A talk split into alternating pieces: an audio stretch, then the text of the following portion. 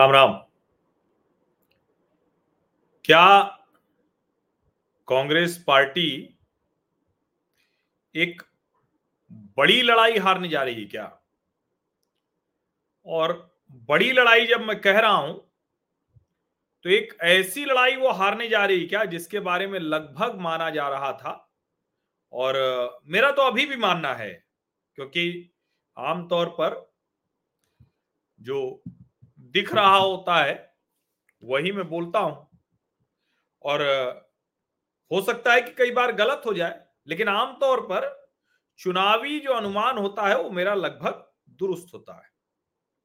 तो क्या कांग्रेस के लिए जो एक राज्य पूरी तरह से पक्का था, कौन सा राज्य? छत्तीसगढ़।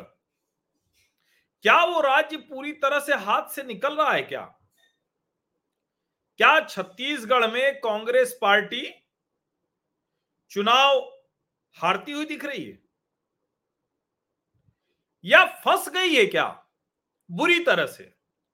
और जब मैं ये कह रहा हूँ तो कोई यूँ ही नहीं कह रहा हूँ मैं। इधर हाल के घटनाक्रम, और कमाल की बात यह है कि कांग्रेस को फंसाने में, कांग्रेस की सरकार को मुश्किल में डालने में भूपेश बघेल की सारी जो जिसको हम कहते हैं कि एक जो तैयारी थी उसको खतरे में डालने में थोड़ा बहुत योगदान कांग्रेस का भी है।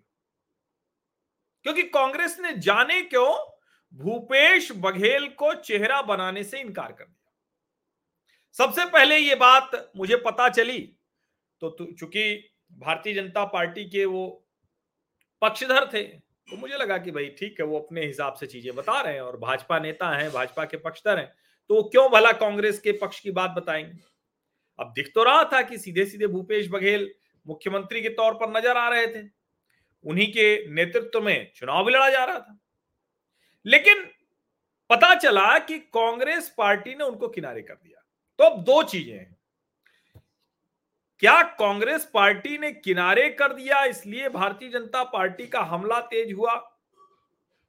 जिस छत्तीसगढ़ में भारतीय जनता पार्टी पूरी तरह से पिछड़ी हुई है, अचानक वो एकदम नेक टू नेक आती आती दिख रही मेरा तो ये मानना है अभी भी कि कांग्रेस पार्टी ही वहाँ आगे है, भूपेश बघेल सरकार बनाते दिख रहे हैं।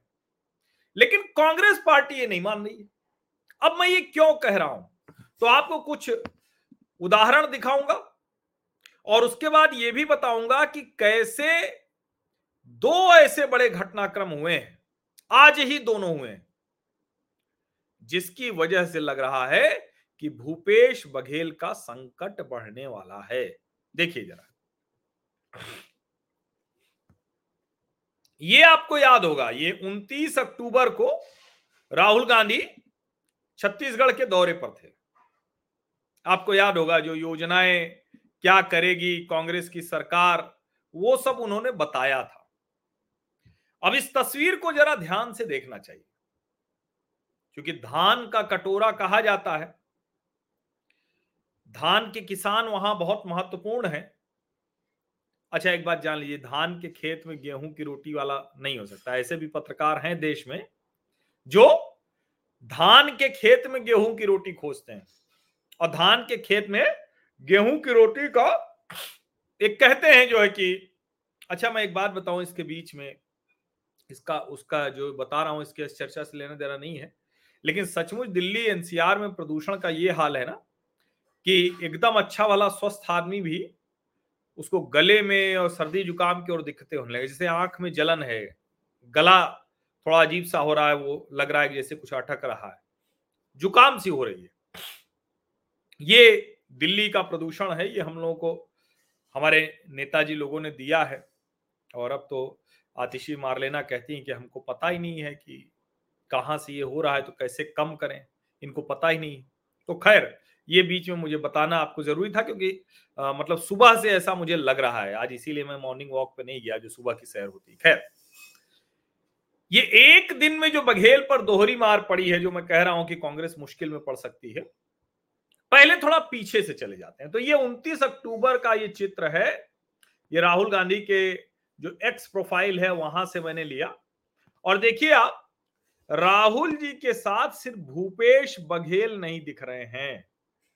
टीएस सिंहदेव भी हैं, प्रदेश अध्यक्ष भी हैं। और एक तरह से कहें ना कि चार चार मुख्यमंत्री के दावेदार छत्तीसगढ़ जैसे छोटे राज्य में दिख रहे हैं। एक तरफ़ भारतीय जनता पार्टी है उसके पास कोई दावेदार ही नहीं है। अब रमन सिंह जी हैं, पुराने मुख्यमंत्री हैं तो दावा उनका बनता रहेगा। लेकिन कोई और दावेदार नहीं है। भारतीय जनता पार्टी ने पता नहीं क्यों किसी को आगे भी नहीं बढ़ाया। और एक कांग्रेस पार्टी है, जिसके पास एक मुख्यमंत्री है, जो बहुत बढ़िया सब कुछ कर रहा था। कहा जा रहा था कि वो तो बढ़िया हर राज्य में जहाँ चुनाव होता है, कांग्रेस की फंडिंग भी भूपेश बघेल जी ही करवाते हैं, सब मैनेजमेंट वही देखते हैं। और देखिए कि उनके ऊपर भी भरोसा नहीं हो रहा है। तो पहली तस्वीर ये थी। अब उसके बाद जो पत्रकार लोग जा रहे हैं वहाँ, वो अपना अपना एनालिसिस कर रहे हैं। वो वहाँ से जिसको कहते हैं ना कि जब घूम टहल रहे होंगे तो वहाँ से वो बहुत सी चीज़ें देखते हैं। अब वो देखते हैं तो उसको बताते हैं। अब ज़ाहिर है कि जब पत्रकारों को आप देखिए तो वहाँ से आमतौर पर पत्रकार रिपोर्टिंग करते हुए जो कुछ उसको दिख रहा होता है वो सब वो बताता है।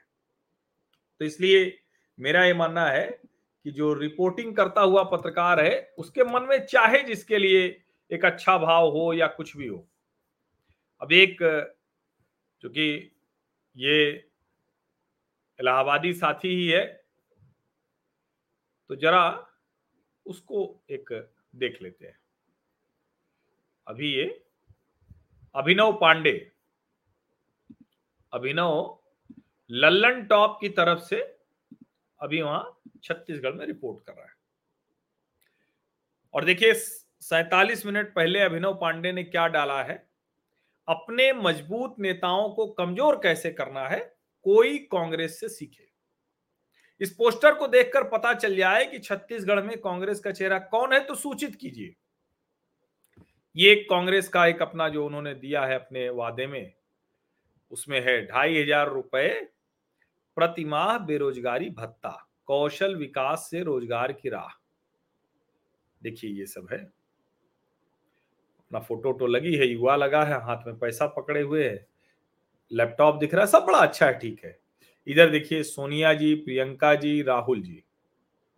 और तीन लोग, एक परिवार के उसके अलावा कौन? जो खरगे जी अध्यक्ष पद पर है और शैलजा जी प्रभारी हैं। इधर देखिए, मुख्यमंत्री उप मुख्यमंत्री और उसके अलावा तीन और, यानी वहाँ चार दावेदार थे, यहाँ पाँच मुख्यमंत्री के दावेदार हो गए। ये छत्तीसगढ़ प्रदेश कांग्रेस कमेटी ने ये पोस्टर जारी किया है। मैं इसीलिए पहले आपको मैं घटनाक्रम जो हुआ वो दिखा रहा हूँ।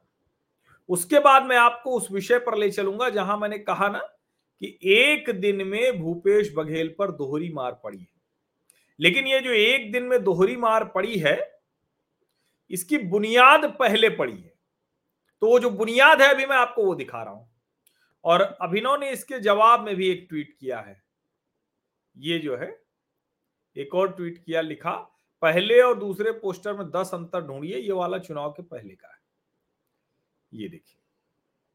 पूरा हुआ वादा बिजली बिल आधा, तीन हज़ार नौ सौ तिरसठ करोड़ की बचत से बाकी जरूरतें हो रही पूरी। बेहतर हो रहा शहरी जीवन। इसमें सिर्फ़ भूपेश बघेल हैं चमकते हुए। अगल बगल वहाँ के छत्तीसगढ़ के लोग, नागरिक, वो वहाँ दिख रहे हैं। अब दरअसल दोनों में फ़र्क क्या है? ये वाला पोस्टर भूपेश बघेल की सरकार छपवा रही थी। ये वाला पोस्टर छत्तीसगढ़ कांग्रेस, प्रदेश कांग्रेस कमेटी छपवा रही थी। अभी बड़ा साफ़ साफ़ दिख रहा है।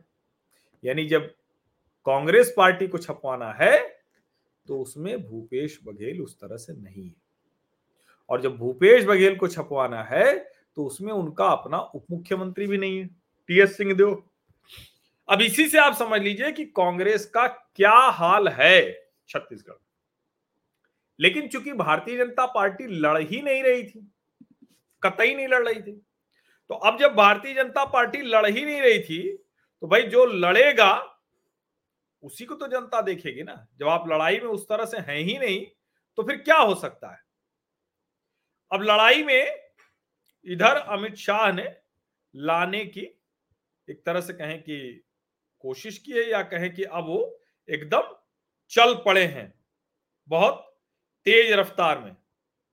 और वो तेज रफ्तार कहाँ तक जा रही है? वो तेज रफ्तार भूपेश बघेल के दरवाजे तक पहुँच गई। इसका मतलब क्या हुआ?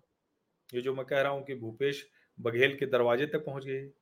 दरअसल ईडी जिसके बारे में भूपेश बघेल कह रहे थे कि ये चली आती है छत्तीसगढ़ में, क्या होगा, कैसे होगा सीआरपीएफ के लोग पैसे लेकर आ रहे हैं, उनकी गाड़ी चेक की जानी चाहिए, जो हेलीकॉप्टर आते हैं प्रधानमंत्री के साथ, उसको चेक किया जाना चाहिए। जाने क्या क्या वो बता रहे थे? जाने क्या क्या वो बता रहे थे। लेकिन हुआ क्या? पकड़ा गया बड़ा पैसा। बहुत पैसा पकड़ लिया गया। कितना पैसा? ठीक ठाक रकम है, करोड़ों में रकम है। मैंने सुबह आपको बताया था, पाँच करोड़ से अधिक मिल गया है। उसके अलावा भी बहुत सी जिसको कहें कि जानकारियाँ मिली हैं। और उस जानकारी और सारी चीज़ों के बीच में क्या हुआ? ईडी ने जिस आदमी को पकड़ा ईडी ने जिस आदमी को पकड़ा, उसने क्या कह दिया? उसने कह दिया है कि भैया, हम 508 करोड़ रुपया 508 करोड़ रुपया। ये 508 करोड़ क्या है? 508 करोड़ है वो रकम जो ईडी क्या कह रही है? कि महादेव ऐप के प्रमोटर भूपेश बघेल को देने वाले थे। ये अपने आप में बहुत बड़ी खबर है। बहुत बड़ी खबर है। अब ज़ाहिर है कि इतनी बड़ी खबर, इसका जवाब भूपेश बघेल के पास कुछ है क्या? 508 करोड़ रुपया। और देखिए, जब महादेव ऐप उसकी जाँच शुरू हुई तो सबने ये कहा कि अरे भाई, और महादेव ऐप वाला पकड़ा भी कैसे गया था? सोचिए। वो पकड़ा भी ऐसे गया, क्योंकि उसने जो उसकी शादी वादी हुई थी ना, वो दो सौ करोड़ रुपया उसने खर्च कर दिया था दुबई में। ये इंडियन एक्सप्रेस की हेडलाइन है। Chhattisgarh CM Bhupesh Baghel was paid rupees five hundred crore eight crore by Mahadev app promoter claims ED यानी एनफोर्समेंट डायरेक्टरेट का दावा है कि 508 करोड़ रुपया महादेव ऐप के प्रमोटर्स ने उनको दिया, भूपेश बघेल को। अच्छा यहाँ एक बात यह भी समझिए। ये जो भूपेश बघेल के लिए कहा जा रहा है तो ये जो महादेव ऐप वाला है, इसकी सारी तरक्की अभी इसी चार पाँच साल की है। इसके पहले कहीं कुछ नहीं है। इसी चार पाँच साल की ये सारी तरक्की है। और सोचिए कि शादी में जब 200 करोड़ खर्च कर देता है तो कितना होगा? और ईडी ने जो पकड़ा है भिलाई में जो असीम नाम के आदमी को, उसने ईडी को बहुत कुछ बता दिया है। अब बघेल मतलब और कोई बघेल तो है नहीं। अब ज़ाहिर और कोई होगा भी तो किसको 508 करोड़ रुपया भी देंगे? हम लोग चर्चा करते हैं तो बार बार ये चर्चा करते हैं। हमने भी कहा ये बात कि भाई और क्या मिलता है ईडी के छापे से? चुनाव के समय में तो माहौल भी बिगड़ सकता है। लेकिन होता क्या है कि उससे जो पैसा पकड़ा जाता है और जो पैसा देने वाला है कम से कम वो तो पैसा नहीं देगा। ये संकट है। अब सवाल यह है कि क्या कांग्रेस पार्टी उसने भूपेश बघेल का साथ छोड़ दिया है इसलिए ये सब फंस रहा है मामला? या कांग्रेस पार्टी को समझ में आ गया था कि भूपेश बघेल बुरी तरह से फंसने वाले हैं इसीलिए उसने चार चार पाँच पाँच नेता मुख्यमंत्री के तौर पर सामने लाकर रख दिए। इसको समझिए, ये दोनों का फ़र्क आपको समझना पड़ेगा। अब मैं भी ये नहीं जानता हूँ कि कांग्रेस पार्टी को पता था या नहीं। और मैं देखिए बार बार कह रहा हूँ, मैं निजी तौर पर अभी भी मानता हूँ कि भारतीय जनता पार्टी इतनी पिछड़ गई थी, अब उसमें बहुत तेज रफ्तार में वो आगे बढ़ रही है। लेकिन पार कर पाएगी कांग्रेस पार्टी को, अभी भी मुझे संदेह कमाल की बात यहाँ यह है कि अब कांग्रेस पार्टी के लोग भी, जो कांग्रेस के नेता हैं, वो भी ये कहने लगे हैं कि भारतीय जनता पार्टी अब 40 सीटों पर आकर खड़ी हो गई है। नब्बे की विधानसभा है। और अगर नब्बे की विधानसभा में भारतीय जनता पार्टी 40 पर आकर खत्म, खड़ी हो गई है 40 पर आकर अगर खड़ी हो गई है तो इसका सीधा सा मतलब हुआ कि भूपेश बघेल बड़े संकट में है। और ये जो दिख रहा है, ये जो पाँच सौ आठ करोड़ जो ईडी दावा कर रहा है, ये तो बहुत गंभीर संकट है भूपेश बघेल के लिए।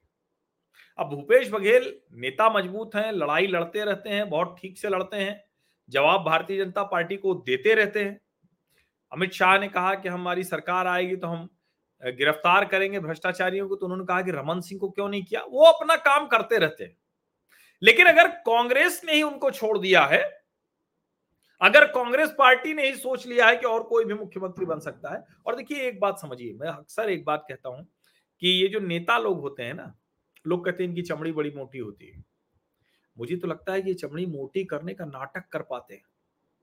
इनकी चमड़ी सबसे पतली होती, जरा सा सुई चुभ गई तो भी वो भी याद रहती, बड़ी तेज लगती है इनको। अहंकार बहुत होता है।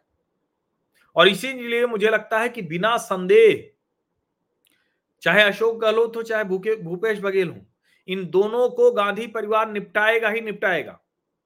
आप सोचिए, कहा गया था ना ढाई ढाई साल भूपेश बघेल और टीएस सिंहदेव? ठीक रहता टीएस सिंहदेव तो भाई सरगुजा राजवंश से आते हैं, ठीक ठाक है। भूपेश बघेल कुर्मी समाज से आते हैं तो ठीक है। उनकी जनसंख्या ज़्यादा है लेकिन दूसरे भी तो वोट है। दूसरे भी तो वोट हैं। समझिए इसको। और इसीलिए मैं कह रहा हूँ अच्छा देखिए ये टिप्पणी मैं आपको ज़रूर दिखा दूँ। ये टिप्पणी मैं ज़रूर दिखा दूँ आपको। ये ज़रूरी है ये क्योंकि ये एक ऐसी टिप्पणी है। और मित्र आप जरा आ, मेरे व्हाट्सएप पर आप व्हाट्सएप करें अपना नंबर। हम आपसे बात करेंगे। ये देखिए अशोक कुमार उपाध्याय जी हैं। सर जी राम राम। मैं भिलाई में ही रहता हूँ। मेरे घर के बगल में ही जूस सेंटर है उसका। कांग्रेस के संरक्षण में ही महादेव ऐप चल रहा था। अब और देखिए कई लोग कह रहे हैं कि आ, लोगों की नाराज़गी साफ़ साफ़ बता रही लड़ाई काटे की। भाई देखिए मुझे जो दिख रहा था वो मैंने बोला। अब अगर ये छत्तीसगढ़ पूरी तरह से भारतीय जनता पार्टी के पक्ष में आ रहा है तो ये चौंकाने वाली बात है। अशोक उपाध्याय जी, आप तुरंत मुझे व्हाट्सएप करिए, मैं प्रतीक्षा कर रहा हूँ आपकी। थोड़ी आपसे बातचीत और करेंगे, ठीक है? मैं आपका, आपकी प्रतीक्षा कर रहा हूँ, आपका मैसेज अभी तक मुझे मिला नहीं। तो जरा जल्दी से मुझे भेजिए मैसेज, क्योंकि अगर आप उस जूस वाले के बगल में ही हैं तो जरा कुछ और चर्चा आपसे करेंगे, कुछ समझेंगे। तो मेरा नंबर तो है ना व्हाट्सएप नंबर आप देखिए, डिस्क्रिप्शन में भी पड़ा हुआ वैसे भी पड़ा हुआ है। तो जरा उसको आप भेजिए, ये थोड़ी देर के लिए मैं लगा रहने देता हूँ इसको। जूस सेंटर वाला अगर करोड़ों का, सट्टे का कारोबारी हो गया है तो कैसे हो गया भाई? बेटिंग करा रहा है। बड़े बड़े लोगों को अपने यहाँ शादी में बुला रहा है। और अब ये आरोप कि पाँच सौ आठ करोड़ रुपए। अच्छा ये अब मैं इसको हटाता हूँ, स्क्रीन से इनको भी हटाता हूँ और ये कमेंट भी हटाता हूँ। ये कमेंट इसलिए दिखाना ज़रूरी था क्योंकि एक बार जो मैंने कहा आपसे, देखिए भूपेश बघेल जो है ना, वो लड़ाई लड़ रहे हैं और अकेले ही लड़ रहे हैं। उनके साथ भारतीय जनता पार्टी की ये जो कहें कि हमला जो भाजपा का होता है या एजेंसियों का होता है, उसमें पता नहीं कांग्रेस कितनी आ पा रही है। भूपेश बघेल ने एक लंबी पोस्ट लिखी है एक्स पर। जैसा कि मैंने पहले कहा है कि Bharatiya Janata Party ED IT DRI और सीबीआई जैसी एजेंसियों के सहारे छत्तीसगढ़ का चुनाव लड़ना चाहती है। चुनाव के ठीक पहले ईडी ने मेरी छवि धूमिल करने का सबसे कुत्सित प्रयास किया है। यह कांग्रेस की लोकप्रिय सरकार को बदनाम करने का राजनीतिक प्रयास है, जो ईडी के माध्यम से कहा जा रहा है, किया जा रहा है। महादेव ऐप की कथित जाँच के नाम पर ईडी ने पहले मेरे करीबी लोगों को बदनाम करने के लिए उनके घर छापे डाले और अब एक अनजान से व्यक्ति के बयान को आधार बनाकर मुझ पर 508 करोड़ लेने का आरोप लगा दिया। अब अनजान व्यक्ति कैसे अगर पाँच करोड़ रुपया मिला है उसके यहाँ से? ईडी की चालाकी देखिए कि उस व्यक्ति का बयान ज़ाहिर करने के बाद एक छोटे से वाक्य में लिख दिया है कि बयान जाँच का विषय है। अगर जाँच नहीं हुई है तो एक व्यक्ति के बयान पर प्रेस रिलीज़ जारी करना न केवल ईडी की नीयत को बताता है बल्कि इसके पीछे केंद्र सरकार की बदनीति को भी जारी, ज़ाहिर करता है। अब ये लेकिन समझ नहीं आ रहा कि भाजपा, केंद्र सरकार सब पर आरोप लगाए। कांग्रेस इनके साथ क्यों नहीं खड़ी? और क्यों जो अकेले नेता थे यही तो एक राज्य था ना जहाँ मजबूती से एक नेता खड़ा था, इनका कांग्रेस का। अब पत्रकार अगर वहाँ से लिख रहे हैं कि कुछ तो गड़बड़ हो गई, कांग्रेस अपने मज़बूत नेता को ऐसे कमज़ोर करती, खत्म कर दे रही तो फिर भूपेश बघेल जी, आप सोचिए, आपने राहुल गांधी का या किसका अहंकार, ईगो वो हर्ट किया है, वो जरा सोचिए आप। आगे वो लिखते इस समय राज्य में चुनाव हो रहे हैं, सब कुछ चुनाव आयोग के हाथों में है, पुलिस के अलावा सीआरपीएफ के जवान जाँच कर रहे हैं। ऐसे में सवाल ये उठता है कि इतनी बड़ी रकम लेकर लोग किस तरह से छत्तीसगढ़ पहुँच पा रहे हैं? बड़ा मासूम सवाल है भूपेश बघेल जी। बहुत मासूम सवाल है। अब इसमें आप कह रहे हैं कि इसमें भी तो केंद्रीय एजेंसियों की सांठगांठ नहीं चल रही। कहीं यह रकम उन संदूकों में तो भरकर नहीं लाई गई जो ईडी के अफसरों और सुरक्षा एजेंसियों के साथ विशेष विमान से तो नहीं पहुँची। अब आपका ये वाला तर्क जो है ना, ये कुतर्क की इंतहा हो गया बघेल जी बघेल जी। आप नेता बढ़िया है, माहौल भी बढ़िया बनाया था, आपने सब किया था। लेकिन ये वाली लाइन में लिख के लाइन लिख के आप फंस गए। पूरी तरह से फंस गए। प्रधानमंत्री नरेंद्र मोदी, केंद्रीय गृह मंत्री अमित शाह दोनों मिलकर भी कांग्रेस का छत्तीसगढ़ मुकाबला नहीं कर पा रहे हैं तो जाँच एजेंसियों के सहारे चुनाव लड़ना चाहते हैं। ईडी के खिलाफ मैंने खुले बयान दिए हैं और जनता को बताता रहा हूँ कि ईडी किस तरह से काम करती है, वो पहले लोगों के नाम तय करती है, फिर लोगों को गिरफ़्तार करके धमकाती, डराती है और नाम लेने को बाध्य करती है। इसके लिए वो किसी भी हद तक जा सकती है। मारना, डराना, धमकाना तो सामान्य बात है। कांग्रेस तैयार है, कांग्रेस का एक एक कार्यकर्ता तैयार है, ईडी, आईटी जैसी एजेंसियों के मुकाबले के लिए छत्तीसगढ़ की जनता हमारे साथ है, हम लड़ेंगे और जीतेंगे। ठीक है, अभी नौ बजकर चालीस मिनट पर इन्होंने किया है। असली सवाल यहाँ यही है कि कांग्रेस पार्टी ने क्यों इनको दरकिनार किया? ये तो हर कोई जानना चाहेगा ना। हर कोई पूछ रहा है। और देखिए, कांग्रेस का जो एक नेतृत्व तो है, ये बिल्कुल समझिए क्या कहें हम उसको समझ में नहीं आ रहा है। उसको बिल्कुल पल्ले नहीं पड़ रहा है कि क्या करें। कांग्रेस का नेतृत्व तो जो जो तय करता है, उनके छत्र उनको ठेंगा दिखा देते अशोक गहलोत ने सोनिया गांधी, राहुल गांधी, मल्लिकार्जुन खड़गे सहित सबको अपमानित किया था। कुछ नहीं कर पाए ये लोग। कुछ भी नहीं कर पाए। तो वहाँ देखिए, वहाँ तो तय है कि वो कोशिश करेंगे। अच्छा बहुत से लोग मुझे लिख रहे हैं कि छत्तीसगढ़ में बीजेपी की पूर्व पूर्ण बहुमत की सरकार आ रही। भाई देखिए, आप ही लोगों की बात मैं मानता हूँ अंत में। मैं, मेरा अनुमान अभी तक ये था कि भारतीय जनता पार्टी बहुत पीछे है। लेकिन लगातार जिस तरह की स्थितियाँ, आप लोगों का फीडबैक और पहले दिन एक दिन जो हुआ था मैं आपको बता दूँ। पहले दिन एक दिन मैं इंडिया टीवी के शो कहानी कुर्सी की में था। बहुत पहले की बात बता रहा हूँ। और मैंने वहाँ कहा कि बीजेपी वहाँ बहुत पीछे है, एकदम बेकार है। वो उसका नेतृत्व तो नहीं है, रमन सिंह कुछ किए नहीं, केंद्रीय नेतृत्व तो किसी और को भी खड़ा नहीं कर पाया ये सब मैंने कहा। जब मैंने ये सब कहा तो मेरे पास एक फ़ोन आया छत्तीसगढ़ से। मेरे पास छत्तीसगढ़ से एक फ़ोन आया। छत्तीसगढ़ से जो फ़ोन आया, उस फ़ोन में जो सज्जन थे उन्होंने कहा कि आ, मतलब चूँकि वो सब हमारे सामाजिक परिवार के सदस्य हैं तो उनको मुझे कुछ कहने में जरा सोचना नहीं होता है। और मैं भी उनकी बात उसी तरह सुनता हूँ।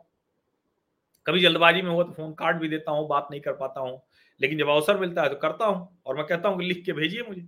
तो उन्होंने मुझसे कहा कि आप बिल्कुल ठीक हैं आपका अनुमान बिल्कुल दुरुस्त है। लेकिन यहाँ राजनीति बदल रही है। भारतीय जनता पार्टी बहुत तेज़ी में, बहुत तेज़ी में वो आगे बढ़ रही अब ये मुझे समझ में नहीं आया कैसे आगे बढ़ रही तो दो चीज़ें उन्होंने बताई।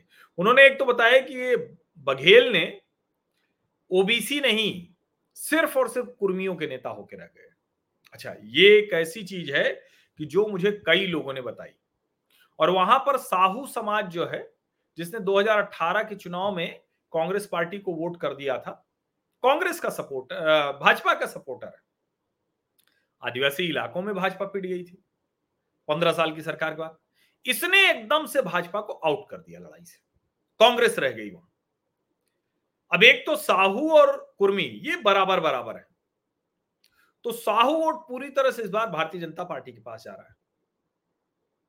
अब ज़ाहिर है अगर एकदम से जा रहा है भारतीय जनता पार्टी के पास तो फिर तो कोई मतलब जिसको कहते हैं कि ऐसे आप नहीं मान सकते कि लड़ाई जो है वो आधी अधूरी हो। आप नहीं मान सकते आधी अधूरी लड़ाई नहीं हो सकती। क्योंकि अगर एक बड़ा वोट बैंक आपके साथ आ जाए और आप दम लगा दें तो फिर लड़ाई में दम आ जाता है। लेकिन चूँकि भाजपा खुद ही आधी अधूरी लड़ाई लड़ रही थी तो ज़ाहिर है उसको दम कहाँ से आता? अब अमित शाह ने जब से कमान संभाली तो दम दिखने लगा। क्यों? क्योंकि एक बड़ा मतदाता समूह तो पहले भारतीय जनता पार्टी के साथ था। अब यहाँ मैं एक चीज़ कह दूँ कि मैं अभी भी ये देख रहा हूँ कि बहुत पिछड़ चुकी है भारतीय जनता पार्टी। बहुत पिछड़ चुकी है। इसलिए जिसको कहते हैं ना कि एक मतलब दौड़ में आप शुरुआती पीछे हट गए तो फिर बहुत ताकत भी लगाते हैं तो वहाँ तक पहुँचना थोड़ा कठिन होता है। लेकिन कई बार होता है कि जो आगे दौड़ रहा है वो या तो कॉन्फिडेंस में रह जाए या थक जाए या उसको चेयरअप करने वाले अपने लोग न दिखें तो वो थोड़ा हताश निराश हो जाए। थोड़ा सर्दी जुकाम मुझे लगता है हो रहा है हालाँकि अभी आ, मतलब उसको ठीक किया जाएगा। तो कुल मिलाकर अगर हम कहें ना तो एक ऐसी स्थिति बनती दिख रही है जहाँ कांग्रेस पार्टी उस खरगोश की तरह रही और कछुआ जो है वो धीरे धीरे धीरे धीरे चलता रहा। ज़ाहिर है, कछुआ कितनी भी तेज चाल चलेगा तो ये तो नहीं लग सकता है ना? ये तो संभव नहीं है कि वो जीतता दिखे। लेकिन खरगोश अगर सुस्ताने लगे, सोने लगे तो फिर वो दिख ही सकता है। अब ये बड़ा सवाल है। इसीलिए मुझे लगता है कि ये जो बदलाव हो रहा है, ये अपने आप में चमत्कारिक है। और मैं फिर से कह रहा हूँ कि अगर छत्तीसगढ़ भारतीय जनता पार्टी जीत लेने वाली है, जिस तरह से लोग बता रहे हैं, जिस तरह से लोग कह रहे हैं, अभी तक मुझे भाजपा के लोग ही बता रहे थे कि बहुत बुरा हाल है, पार्टी कुछ कर ही नहीं रही है, नेता भी नहीं है, रमन सिंह घर बैठ गए हैं, दूसरे को कुछ करने नहीं दे रहे हैं। ये सब वो बता रहे थे। लेकिन अचानक उन्होंने बताना शुरू किया और जो मैंने बताया ना कि एक दिन कहानी कुर्सी की मैं इंडिया टीवी बोल रहा था। अब सवाल यही है कि क्या एक बड़ा बदलाव कांग्रेस की नाकामी की वजह से हो गया क्या? और अगर ये बड़ा बदलाव हो गया तो आप फिर कल्पना कीजिए कि भला कैसे कांग्रेस पार्टी लोकसभा का चुनाव जीत पाएगी। सोचिए जरा। कैसे जीत पाएगी? क्योंकि राज्यों के चुनाव में, राज्यों के चुनाव में किस तरह से कांग्रेस पार्टी अपनी जीती हुई जो जगह है, उसको गंवा रही अब धीरे धीरे धीरे धीरे। राजस्थान में पूरी तरह से सबको पता है कि अशोक गहलोत कुछ भी कह दें, कुछ भी कर लें, कुछ भी कह दें लेकिन सच तो यही है कि अंदरूनी लड़ाई इतनी ज़्यादा हो गई है। और एक बात मैं और बता दूँ। अब हालाँकि उसकी अलग से चर्चा करूँगा। किसी ने कहा कि अब राजस्थान में भारतीय जनता पार्टी में समीकरण बदले हैं। लेकिन वो बदले वाले समीकरण क्या हैं, उसकी बात करेंगे। अलग से करेंगे उसकी बात। और कमाल की बात यह है कि वो समीकरण बदला, वो भारतीय जनता पार्टी के पक्ष में ही बदल रहा है। समझिए आप इसे। भारतीय जनता पार्टी के पक्ष में वो समीकरण बदल रहा है। ये राजस्थान की बात में बताओ लेकिन उसको अलग से बात करेंगे। छत्तीसगढ़ की सिर्फ़ स्पेसिफिक बात कर रहे हैं तो दो चीज़ें हुई हैं। एक तो आरोप गंभीर लगे हैं। गंभीर आरोप क्या है? सीधे सीधे पाँच सौ आठ करोड़ रुपए। अब 508 करोड़ रुपए ये छोटी रकम नहीं है, ये बहुत बड़ी रकम है। और ये जो बड़ी रकम है, यकीन मानिए, ये रकम जिस तरह से कही जा रही है, उसमें मुश्किल हो जाएगी। उसमें किसके लिए मुश्किल हो जाएगी? मुश्किल हो जाएगी कांग्रेस पार्टी के लिए, क्योंकि इतनी बड़ी भ्रष्टाचार का, इतना, इतने बड़े अगर भ्रष्टाचार का आरोप लगेगा तो यकीन मानिए, और ठीक है, पब्लिक सीधे सीधे कुछ नहीं कहती है। मैं ये भी मानता हूँ कि सीधे भ्रष्टाचार पर बहुत कुछ होता भी नहीं है। लेकिन एक समय के बाद, एक समय के बाद ये पब्लिक को दिखने लगता है कि भाई ये जो कहा जा रहा है, इसमें कुछ कुछ तो दम है। अच्छा चूँकि भारतीय जनता पार्टी मुझे समझ में नहीं आ रहा है क्यों इतना लेट कर गई, क्यों इतनी देरी से आई। लेकिन अब लग रहा है कि कुछ देर आए, दुरुस्त आए जैसा मामला हो रहा है क्या? ये देर आए, दुरुस्त आए क्यों कह रहा हूँ? मुझे एक हमारे सामाजिक परिवार के साथी हैं, मैं उनका नाम भूल रहा हूँ, अगर सुन रहे हैं तो वो लिख सकते हैं। उन्होंने मुझसे कहा कि अगर सिर्फ़ और सिर्फ़ और कुछ नहीं, कर्ज माफ़ी कर दे भारतीय जनता पार्टी, सिर्फ़ इतना बोल दे तो वो चुनाव जीतने की तरफ़ बढ़ जाएँगे। सिर्फ़ और सिर्फ़ कर्ज माफ़ी। अब जब सिर्फ़ और सिर्फ़ कर्ज माफ़ी की बात की तो मैंने कहा, भाई, ऐसे कैसे कर सकते हैं? मोदी जी तो कर्ज माफ़ी को धीरे धीरे ऐसी कोई भी बात वो हटा रहे हैं। अब ज़ाहिर, लेकिन राजनीति तो राजनीति होती है। तो ये है छत्तीसगढ़ के लिए मोदी की गारंटी 2023 ये देखिए, नरेंद्र मोदी का चेहरा है, उनके सब वहाँ के नेता हैं। आप इसी से अनुमान लगा लीजिए। भारतीय जनता पार्टी ने तो पहले से ही कोई अपना नेता नहीं बनाया। लेकिन जरा देखिए, ये चित्र श्री अटल बिहारी वाजपेयी जी को समर्पित। और ये देखिए तो ये एक तरह से कहें कि जो छत्तीसगढ़ में मर्यादा, पुरुषोत्तम और उनकी जो परंपरा है, उसको और अटल बिहारी वाजपेयी जी को समर्पित करने का मतलब ही हुआ।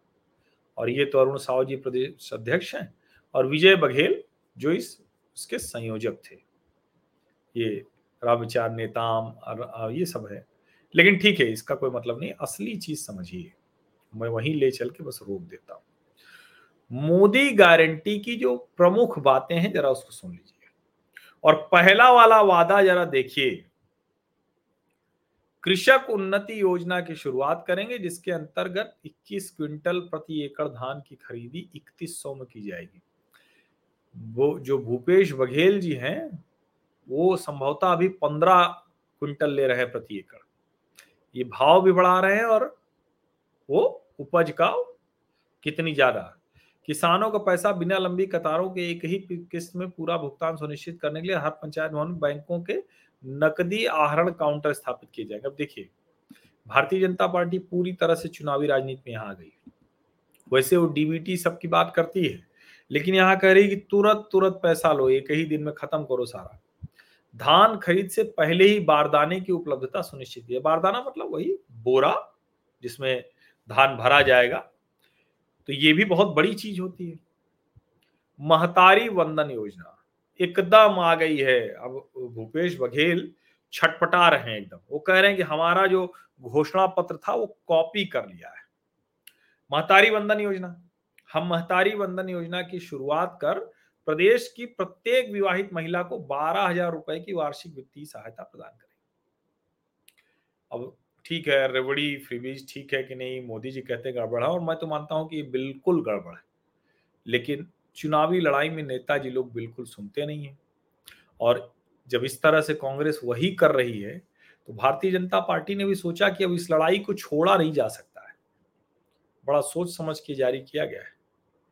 रिक्त शासकीय पदों पर भर्ती। एक लाख रिक्त शासकीय पदों पर समयबद्ध पारदर्शी। पहला तो ये कि इतना इसका मतलब इससे ज़्यादा पद खाली। अट्ठारह लाख मतलब भूपेश बघेल नहीं भर पाए इनको। अट्ठारह लाख प्रधानमंत्री आवास एवं घर घर निर्मल जल अभियान। देखिए, ये सब ऐसी चीज़ें हैं जो आप यकीन मानिए सीधे लोगों पर असर करेगी। तेंदु पत्ता का संग्रहण 5500 प्रति मानक बोरा में करेंगे। संग्रहण मौजूदा दिनों से बढ़ाकर पंद्रह दिन तक किया जाएगा। संग्राहकों को चार हज़ार पाँच सौ बोनस, चरण पादुका एवं अन्य सुविधाएँ पुनः प्रदान की जाएँगी। अब देखिए, ये एक ऐसी चीज़ है जो छत्तीसगढ़ में बड़ा असर डाले। दीनदयाल उपाध्याय कृषि मजदूर कल्याण योजना। प्रत्येक भूमिहीन खेतिहर मजदूर को हर साल दस हज़ार। मतलब एकदम बीजेपी आ गई उस अंदाज में कि आओ अब जरा इसी पे मुकाबला कर लेते हैं। और मैं फिर से दोहरा रहा हूँ ये किसी भी स्थिति में ठीक नहीं होता किसी भी राज्य के लिए। लेकिन राजनीतिक दल सोचते हैं कि अच्छा काम करते हुए अगर हम सत्ता में ही नहीं रहे तो भला अच्छा काम कर कैसे पाएँगे? प्रधानमंत्री जन आयोग योजना, आयुष्मान भारत, पाँच लाख से दस लाख का स्वास्थ्य बीमा, राज्य में 500 नए जन औषधि केंद्र, सस्ती दवा वाला है तो सचमुच कमाल का काम है। पीसीएस परीक्षा में पारदर्शिता, हर जगह, तरह यहाँ भी वही है। छत्तीसगढ़ उद्यम क्रांति योजना प्रदेश में युवाओं को 50 प्रतिशत सब्सिडी के साथ ब्याज मुक्त ऋण। बहुत बड़ी चीज़ है। नेशनल कैपिटल रीजन दिल्ली की तर्ज पर, एनसीआर के तर्ज पर, स्टेट कैपिटल रीजन की स्थापना कर रायपुर, नया रायपुर, दुर्ग, भिलाई नगर क्षेत्र का समन। अब ये एक ऐसी चीज़ है ना, भारतीय जनता पार्टी के शासन काल में जो नया रायपुर है, वो बड़ी तेज़ी से बना। बहुत सुंदर, बहुत बढ़िया बना है। हम तो इधर गए नहीं, लेकिन लोग बताते हैं। लेकिन उस तेज़ी में वो काम भूपेश बघेल जी के समय नहीं हो पाया। अब ये एक ऐसी चीज़ है कि जो सचमुच आश्चर्य होता है कि विकास के काम क्यों कांग्रेस की सरकारों में उस तेज़ी से नहीं हो पाते ऐसा नहीं है, सरकार तो सब काम करती है। मैं ये नहीं कह रहा हूँ कि एकदम कोई काम ही नहीं करती है जब कांग्रेस की सरकार होती करती ही है भाई, करती ही होगी। लेकिन ये सचमुच मुझे समझ में नहीं आता। ऐसे वहाँ मध्य प्रदेश में सिर्फ़ और सिर्फ़ 18 महीने के लिए कमलनाथ जी की सरकार आई थी। और एकदम जिसको कहते हैं ना कि करना अट्ठारह महीने की सरकार में ही कमलनाथ जी में पता नहीं क्या क्या मुश्किल आने लगी। इतनी ही देर में। सोचिए जरा। इसीलिए मैं कह रहा हूँ कि ये जो एक दिन में दोहरी मार पड़ी कि एक तो उनके ऊपर गंभीर आरोप लगे हैं, बेहद गंभीर आरोप है। ये जो महादेव ऐप वाले का, कहा जा रहा है, जो ईडी के हवाले से आया है। दूसरा अच्छा देखिए, ये देखिए, ये एक मैसेज है कि बीजेपी को वोट दूँगा ताकि छत्तीसगढ़ में मेट्रो आए। सबको अपना अलग अलग हो गया है। एक मित्र कह रहे हैं, छत्तीसगढ़ में वंदे मातरम गीत को किनारे कर दिया गया है, लेकिन किनारे करने वाले एक दिन किनारे हो जाते हैं। अच्छा लीजिए। ये एक कह रही टिप्पणी आ रही है कि 45 सीट पर तो आज मोदी जी की 14 गारंटी के तुरंत बाद का विश्लेषण, छत्तीसगढ़ में भाजपा जीत रही। खैर, मैं फिर से कह रहा हूँ, इतना आसान नहीं भाजपा के लिए। मैं बार बार ये कह रहा हूँ क्योंकि हमने देखा बहुत पिछड़ गई थी, लेकिन ठीक है, जो आज ये घोषणा पत्र है, संकल्प पत्र है, वादा है, मोदी की गारंटी है, ये तो देखिए बहुत तय करके की गई। रानी दुर्गावती योजना की शुरुआत कर बीपीएल वर्ग की बालिकाओं के जन्म पर डेढ़ लाख का आश्वासन प्रमाण पत्र नया रायपुर को सेंट्रल भारत का इनोवेशन हब बनाकर छह लाख रोज़गार के अवसर। पाँच सौ में सिलेंडर ये तो अब सब जगह मिलेगा भाई, आप लोग खुश हो जाइए। मासिक ट्रेवल अलाउंस छात्रों को। भ्रष्टाचार विरोधी वेब पोर्टल बनाएँगे सेल का गठन करेंगे। Chhattisgarh institute of medical science एवं हर लोकसभा क्षेत्र में आईआईटी की तर्ज पर छत्तीसगढ़ इंस्टीट्यूट ऑफ़ टेक्नोलॉजी अरे वाह! ये देखिए, जो हमार छत्तीसगढ़िया है ना, हमार छत्तीसगढ़िया सबसे बढ़िया। हम इन्वेस्ट इंडिया की तर्ज पर छत्तीस, इन्वेस्ट इन्वेस्ट छत्तीसगढ़ आयोजित करेंगे, वार्षिक वैश्विक स्तरीय सम्मेलन। मतलब एकदम कहीं कोई कसर न रह जाए। एक हज़ार किलोमीटर लंबी शक्तिपीठ परियोजना की शुरुआत कर छत्तीसगढ़ के पाँच शक्तिपीठों को उत्तराखंड की चारधाम परियोजना की तर्ज पर विकसित करने आप देखिए और आगे ये। श्री राम लला के दर्शन कराने हेतु तो अयोध्या लेकर जाएँगे। अब वो कह सकते हैं जो अरविंद केजरीवाल जी कि भाई, ये तो हमारी योजना है। देखिए, सब एकदम बता रहे हैं कि कैसे क्या क्या किया और कांग्रेस का क्या क्या है, वो उन्होंने कहा है कि किस तरह का वो घोटाला और क्या क्या हुआ, हम क्या क्या करेंगे, वो बहुत स्पष्ट तौर पर बता रहे हैं। अब ये देखिए मतलब एक तरह से कहे तो जो एक अंतिम समय पे पंच मारना होता है। वो काम कर दिया है। अंतिम समय पे जो पंच मारना होता है, वो काम भारतीय जनता पार्टी ने किया। और कई बार इसीलिए लगता है, देखिए कहा इसीलिए जाता है कि अमित शाह की राजनीति का, उनकी रणनीति का कोई तोड़ विपक्ष के पास नहीं। कोई तोड़ विपक्ष के पास नहीं। मुझे एकदम कोई स्थिति ही नहीं दिख रही थी। अब देखिए अगर पाँच पाँच से छह मंत्री अगर हार रहे हैं, देखिए किसका किसका नाम लिख रहे हैं?